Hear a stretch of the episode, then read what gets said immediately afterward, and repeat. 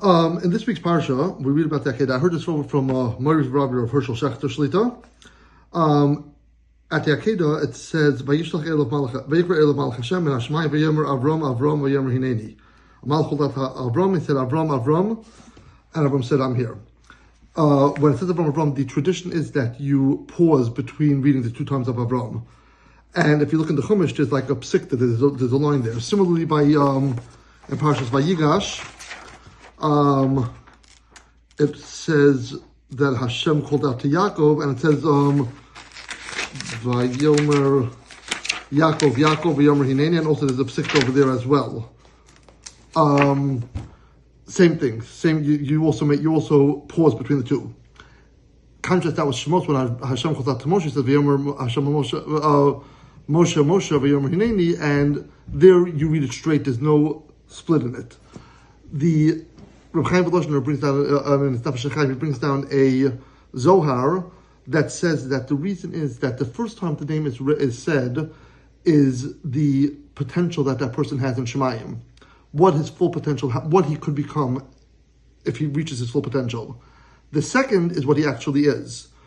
Um, and again, I hesitate to say this, but Reb Chaim Volozhiner brings it down that Avram Avinu and Yaakov Avinu, as great as they were, did not reach their full, full, full potential.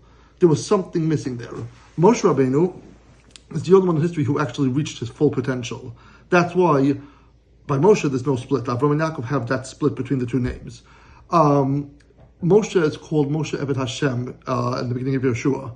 The Barzak over there says that Moshe is the full servant of Hashem. We know that Chazal tells Mashikon Eved Kana Rabbi. Whatever a slave um, acquires is acquired by his master. How does this apply? Why is Moshe called the ultimate Eved Hashem? Because Moshe, whatever he did, was for the Ribono Shel Olam. Everything, leading Klal Yisrael, teaching Torah, doing mitzvahs, whatever he did was for Hashem. Uh, as a matter of fact, um, when Moshe came down from Har Sinai, it says, Vayered Moshe, um, and he went, Rashi tells us he went straight to straight to the Bnei Yisrael. He didn't go home to do housework or check his emails or whatever. He went straight down to be with the people. Moshe was fully, fully devoted to Hashem. He was the ultimate Eved Hashem. Um, he reached his full potential. Um, by Yaakov Avinu's dream in in Parshas Vayetze, um, it says that the the um, the Malachim went up and down the ladder. They went first up and then down.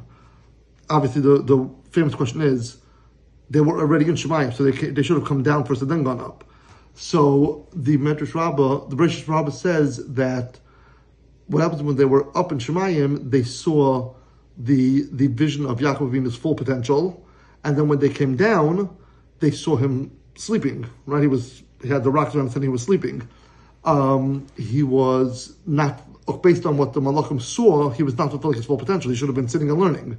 They didn't know he just came from Shem and Aver's yeshiva. He was probably just tired, um, so they wanted to harm him.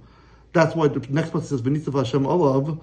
It wasn't that Hashem was above the ladder. Hashem was standing above Yaakov Avinu to protect him from the Malachim who wanted to do him harm because he wasn't fulfilling his full potential.